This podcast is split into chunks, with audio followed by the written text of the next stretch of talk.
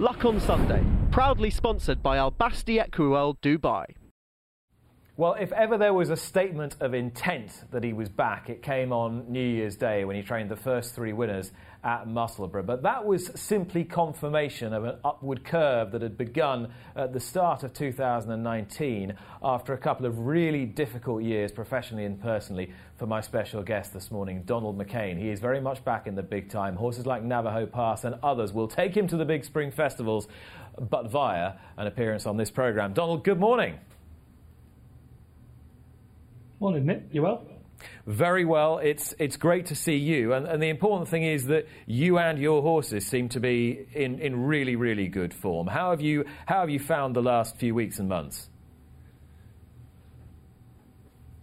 Um, I think it's been tricky for everyone, but we're very very lucky to be doing the job we do at the moment and being able to keep going. You know, so um, we just keep soldiering on. Uh, you've made no secret of the fact that it's been a, a sequence of, of, ups and downs, really, through the through the last few few years. Do you feel do you feel as happy now personally as you have for a, for a long time? Yeah, it, um, life puts manners on you a little bit, Matt.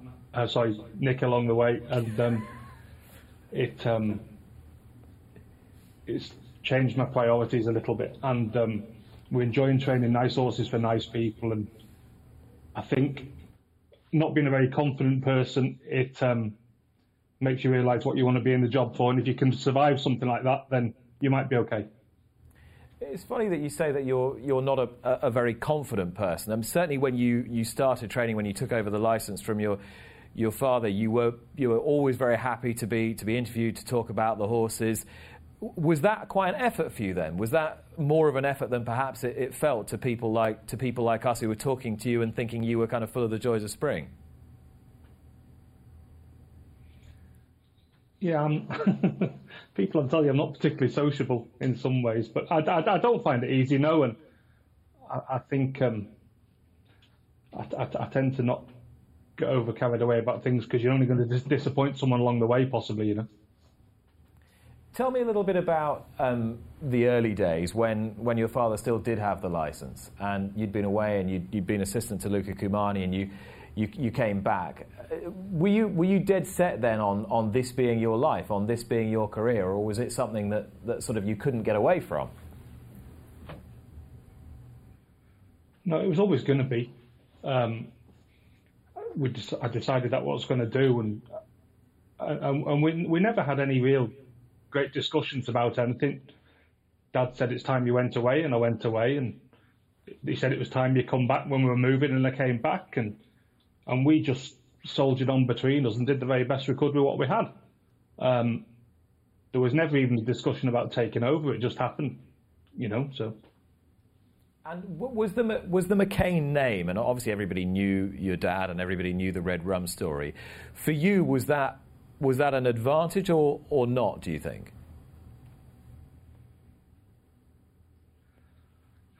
Um, a lot of people had an opinion of Dad, and I think it was the wrong one. Um, I used he was he was never bothered, but I used to get quite frustrated that people didn't take him seriously enough. Um, and people said you must have learnt a lot everywhere you went, and I did, obviously but I still learnt a lot more off my father than I did any of those other yards because we were struggling with ammunition that those people wouldn't even entertain, you know. So, so what was it about him and his his ability with horses that that you've inherited and, and that you admired so much? What should we have been taking a bit more seriously? Do you think?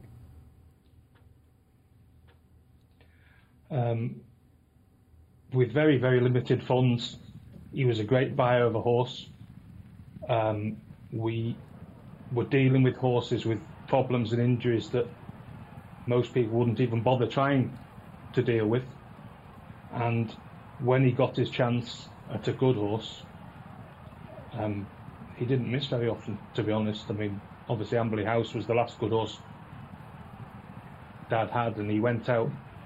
I mean, he's the man that went came back from Punchestown after seeing a win over either two or two and a half miles and said, I found a Grand National horse.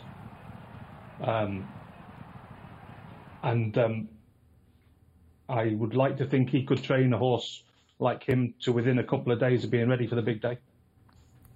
I mean, and that takes a that takes a lot of self belief. I, I, was lucky enough to to interview you and your father and mother and sister all together at, your at your stables, and uh, there can't there can't be many people who had such conviction in his own opinion. Not just about we we all knew that he could be, you know, he could rub people up and, and sort of do it deliberately and wind, wind people up and whatever. but such conviction in his own opinion on horses, it was quite it was quite inspiring to watch sometimes. Yeah, and he was he, he wouldn't be swayed. He was he was very definite. He didn't really care what people thought. Um, probably to a fault. Um, but um, and we were around him see, seeing what people thought on occasions. But you know, if he had the right ammunition, he was he was a great trainer of the right horse. I really enjoyed watching watching the two of you together when, when you were sort of in, in your early days on the license when you were you were going well in those in those early days, um, sort of just before before Peddlers Cross and Co came along, and watching you kind of bounce off each other, watching that kind of creative crackle, if you like, was was that quite was that quite sort of a, a sort of dynamic environment to be in? Yeah, he, he he was really enjoying. We were getting to go to the sales and buy horses or buy the ammunition we'd never been able to buy before, and he, I think he just got great satisfaction from it. You know, we were training for nice people, and and we were getting to go and for the first time really, apart from say one person asking for a Grand National horse, to go and buy nice young horses that cost a few quid and being able to be judged on what we did. And this was one such example of a, of a horse who did really well for you around that period. White Oak, she was one of the horses that really started to put the yard into the into the big time. And you never forget a festival success. And this this one must have been very very special. Your your your first. It was my second. second Cloudy sorry. Lane was my first. Yes, of course, Cloudy Lane in the Kim Muir. Yeah, uh, and Cloudy was fantastic. Obviously, Mr. Hemmings sent out a couple of horses towards the end of his career, and I mean, he'd been in a couple of yards before he came to us, and he was just the most wonderful little horse. And, and to train the first horse for Trevor Hemmings, I think he won his novice hurdle at Haydock. Then he won the Fixed Brush final at Haydock, and he won a he won a Grimthorpe, and he won a Kim Muir. Um, uh, he was the most wonderful little racehorse. Talking of um, wonderful little racehorses, that picture you've got over your over your left shoulder there, Donald, is that is that Chickapeake Ray? Is, yeah. Yeah. yeah. So, tell me about. Yeah. At least I got one thing right. Tell me about tell me about Chickapeake Ray because I've got very fond memories of her, uh, particularly at Carlisle, of those big fences, and she could barely see over the top of them. I, I, would you say that she was she was a sort of emblem of, of what you were talking about earlier on, getting the best out of a out of a, a modestly modestly produced horse? Well, that was the sort of thing Dad did. He, he, came back from some sale in, it was a dispersal sale in Worcester somewhere, I think, and he bought two full sisters, both by Teenoso. One cost, I think, the two-year-old cost 550 guineas, and the, the yearling was nicer and came in afterwards and cost 450 guineas. Um, they were both by a good sire and a, a, good old national hunt family for many years back. Both windsuckers, I think, standard stuff. Um, and both mares won us a few races, and um, both mares produced a lot of winners. Actually, the worst race mare produced the best racehorses um, Chickapeake Ray was from the good side and won us quite a few races, and she must have been barely 15 hands. And um, the other side of the family produced Reindeer Dippin and Commonwealth Coy that were both placed at Aintree festivals. And uh, in the early days when, when you had the when you had the license, she was she was one of those real stars. uh, Chicopee Ray, and you know, as you say, took you to some took you to some some big shows as well. When the when the better better horses started coming along and the the bigger money started being spent, and I'm I'm talking pre Rooney's here. I'm talking when when the likes of Peddler's Cross were were starting to appear. Um, at that point, could you could you deal with the, the pressures quite comfortably? Yeah, I don't suppose I knew any different. I, I, I was always very conscious of spending good money on a horse. Um, and we tended to do it ourselves without agents and so on. So the mistake's yours and nobody else's. But I must say we had a we had a good run at it and we produced some really nice horses quite quickly. So it um, hadn't seen the other side of it by then. I don't think. Uh, Peddler's Cross was a horse that you had unshakable, unbreakable faith in. Has any horse come close to to showing you what he did? No. No. He was. I still to this day don't think people realise quite how good he was, Nick.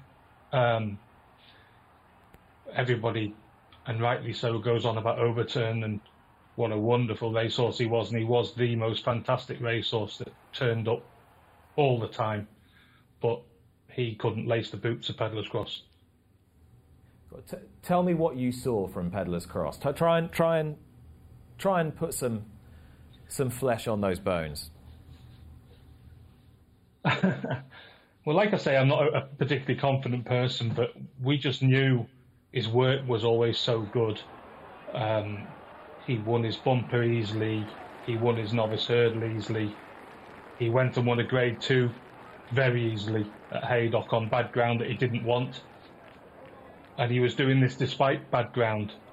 Um, the most eye-catching thing, we did a piece of work with him before the festival in his first year at Bangor.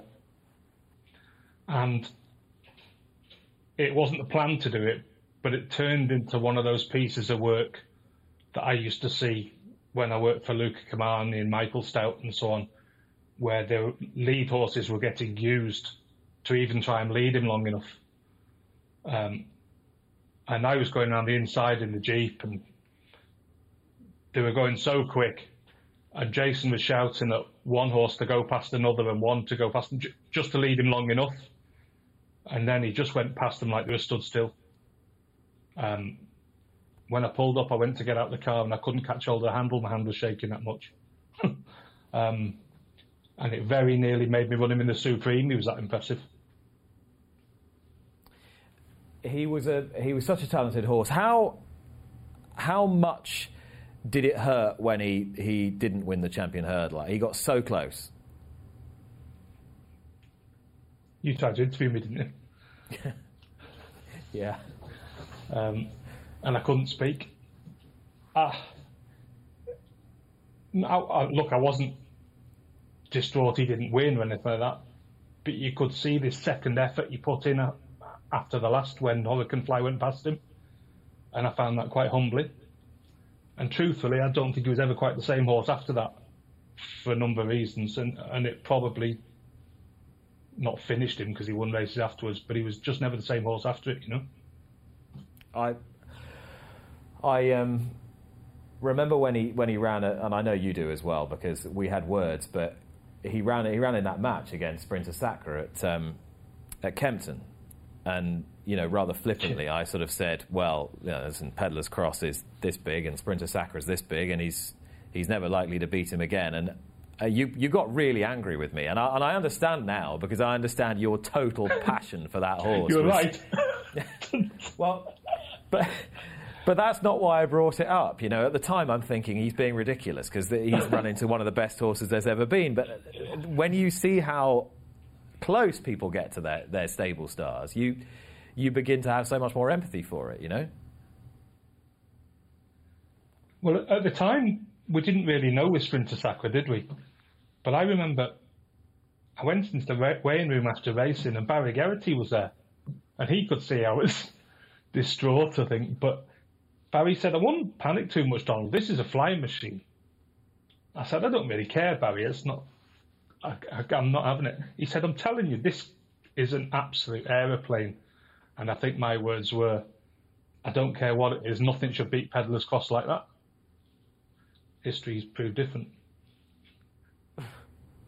Um, you mentioned you mentioned Overturn. Now he was he was a fabulous horse, Overturn. Um, could you could you sort of almost go pressure free to all the gigs with him because you just knew that he would just turn up and wear his harness, even if he got beaten, it didn't matter so much, you know. Well, when we got to, when I managed to stop getting him beat off about 110, it it was wonderful. But um, the early days weren't weren't sparkling. Yeah, with him, every day was just a joy. He went racing. It's it's a bit corny, but he just like you say, always turned up, and was quite often the underdog. So there was never anything to lose, truthfully. I, I want to talk about your Grand National because whatever happens now, whatever happens for the rest of your career, however many Cheltenham winners you train, if you train another national winner, whatever, the fact is you trained that national winner in your own name after the Red Rum Trio and after Amberleigh House, with whom you were so inextricably involved. Just how big a deal was that for you? I probably didn't quite realise at the time. Yeah, we I got a wonderful kick out of Amberleigh House, and we were very involved in him. And he was the one good horse we had at the time. Um, Ballabriggs was like a three-year journey to get him to Aintree, truthfully. Um, and on the day, it didn't quite go to plan. We thought we were going to hang on to him a bit, but he took to the place so well, he was in front most of the way. I didn't quite realise the significance that Dad wouldn't be around much longer and obviously that adds a huge amount to the whole thing. And yeah, obviously for Dad, for Mr. Hemmings, for me, for everyone involved, it was a long-term plan. Me, myself and Mick Meagher talked about it for years, you know, and um, it never quite works out like that, does it? You know, you make a plan that far ahead, it just never really works out, and everything we tried to do along the way just worked. They were wonderful scenes, and it was a very special moment for you. And you, you make the point there that you, you know, you obviously didn't realise at the time that you, your father wouldn't be with us for, for much longer. And I, I was sort of reflecting on this when I, was thinking about talking to you today, and, and, and you saying that you know, you're not the most confident person in the world. You're not the most sociable. You're not that comfortable, you know, pushing yourself out there. Um, when when you when you lost him, aside from it being a, a, great loss for all of you, did you then feel more of a responsibility to, to step forward because you didn't almost have that, that sort of protective shield there, that ballast, that sort of swashbuckling figure in the, in, in the house? Of course, yeah. I mean, we never used to have big, long family discussions, but any time there was a serious issue and you wanted to talk about it, he was there to talk about it. And conversations never lasted very long. Um, you know, if you thought you're doing the right thing and, and whatever, that was fine, and he agreed and so on. And we'd have small arguments, but not massive ones. But he was always there in the background if if you needed it, you know. Um, and when he went, yes, there was an awful lot of having to do it on your own. There was a little bit of you're not being judged at everything you do. But it was, yeah, we had to step up and get on with the job, yeah um, get on with the job you did. And now you've you've spoken about the difficulties of that period where you you ended up with. Uh, I mean, quite literally, hundreds of horses owned by Paul and Claire Rooney that all disappeared in, in well, pretty much in, in one fell swoop. Um, were you were you ever happy with the amount of horses that, that one owner had in, in that yard at the time? I mean, how quickly could you sense it getting beyond reasonable control, if you like? No, I wasn't happy. Um, and for about 12 months before it finished, I was, well, really unhappy, to be honest. And I don't think it was a very healthy situation. But that's all history now. Um, yeah, it was it was quite often the case that when I bought three horses at the sales, it was normally two for the owner and one for myself, and you couldn't then turn around and say you can't have the cheap one if you've bought the dear ones and stuff like that. And it's very difficult when you're getting the chance to buy the horses you really want to buy to say, no, I don't want another one, truthfully. And I think with the horses I bought. You know, I bought the last Samurai, and I think he should have won a Grand National. We bought Starchitect, and he very nearly won a Grade One for me at Aintree, and obviously he was a great horse for Dave. I even bought a group. Myself and Tom Malone went to the Breeze Ups and bought my Dream Boat for forty grand that won a Group One flat race. Um, you know, you were getting to buy the horses you wanted to train, and I'm not in this job for making bundles of money, but just to train nice horses. And did it did it unravel over time, or or did it unravel very suddenly?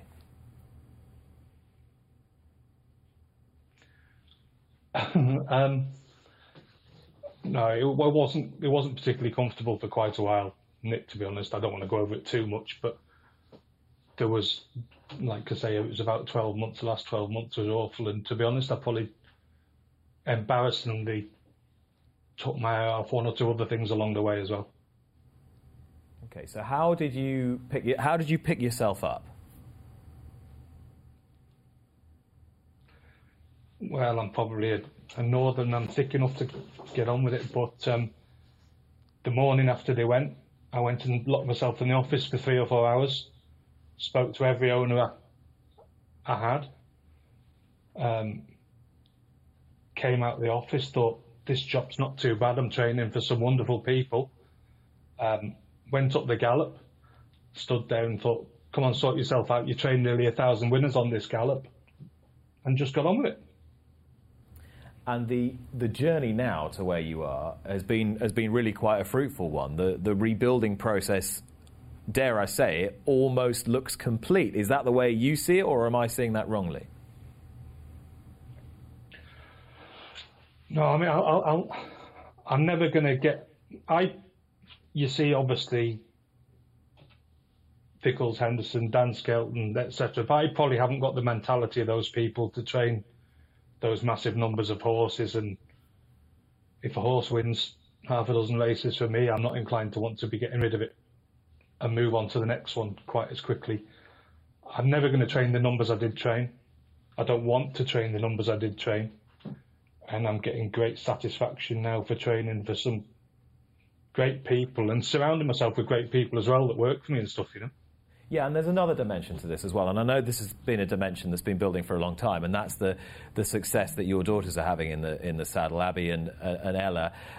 How much how much does that kind of just just shift your perspective a little bit in terms of what you want out of out of life and of the game?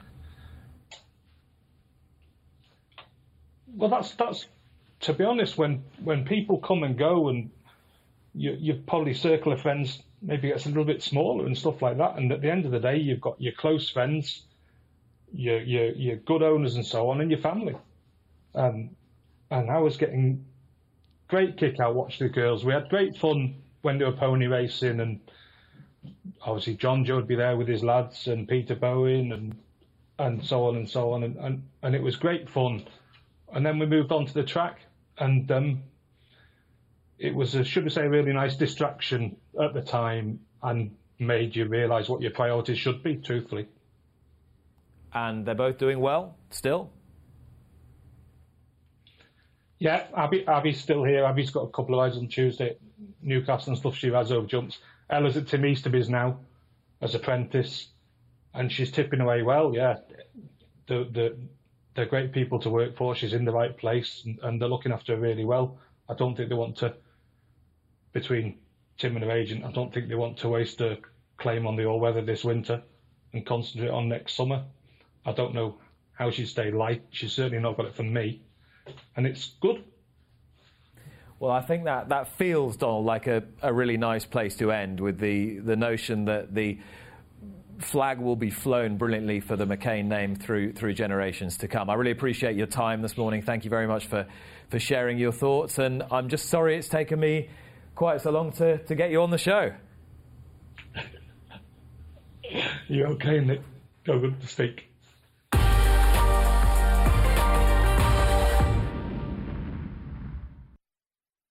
Luck on Sunday, proudly sponsored by Al Basti Equiworld Dubai.